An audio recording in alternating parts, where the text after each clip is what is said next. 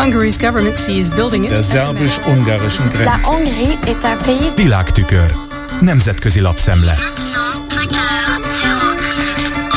Magyarország nemzetközi jogot szegett meg, amikor Oroszországgal egyeztetett az ukrán foglyok átvételéről és sorsáról, Ukrajna tudtán kívül.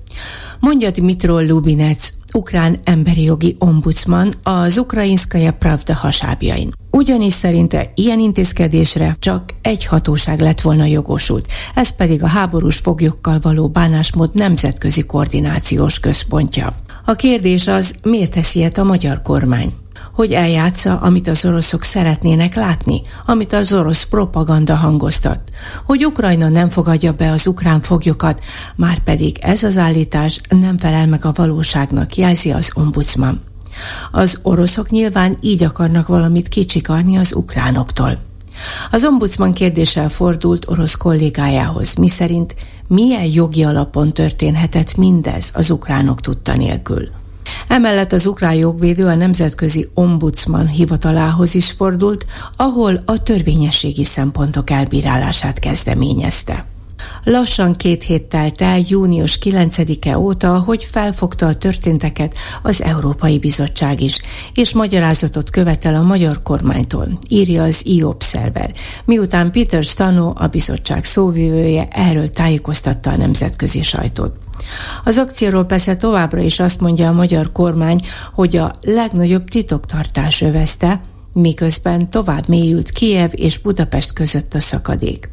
Ez bizonyítja az is, hogy az ukrán külügyminiszter Dmitro Kuleba hiába kérte az ukrán foglyokról való teljes körű tájékoztatást, illetve hogy meglátogathassa őket a budapesti kievi nagykövet vagy a konzul. Egyiket sem engedélyezte a magyar kormány, állapítja meg Kuleba, amivel Orbán kitartását és makadságát lehet visszaigazolni, illetve ő maga akarja bebizonyítani a magyar választók számára, hogy a határon innen és határon túli magyarokat csak egy ember tudja igazából megvédeni, és ez nem más, mint ő maga, Orbán Viktor. A napokban nem mellesle Kovács Zoltán kormányszóvivő hamis állításnak nevezte Kuleba kijelentését. Előbbi még ott tart, hogy az orosz ortodox egyház, valamint a máltai szeretett szolgálat között lezajló ügylet alapján szállították hazánkba az érintetteket. A transferben pedig Semjén Zsolt miniszterelnök helyettes segédkezett, írja az i-Observer.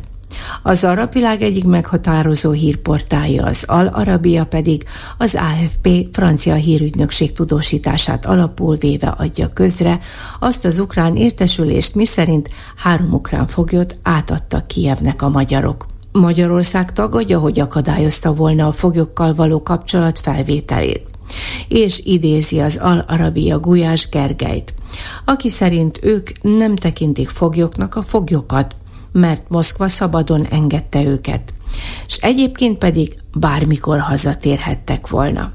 Hozzátette azt is Gulyás Gergely, hogy azoknak, akik nem kárpátaljai magyarok voltak, menekült státuszt ajánlott fel a kormány. Az egy éve termelését megkezdő Lenovo bejelentette, hogy csúcsot döntött. Legyártották az egymilliómodik számítógép terméket. 69 ország vásárlói igényét elégíti ki különféle termékekkel. Adta hírül a Lenovo News portál ami meglepetésként szolgált, hogy a budapesti gyártócégnél 15 különféle nemzeti hovatartozású dolgozót alkalmaznak. Felszereléseik és gyártási technológiájuk a lehető legkorszerűbb, amivel arra törekednek a Lenovo-nál, hogy 2049-re, 50-re elérhessék a nulla üvegházhatású gázkibocsátást. A 62 milliárd dolláros bevételt elért Lenovo világszerte 77 ezer alkalmazottat foglalkoztat.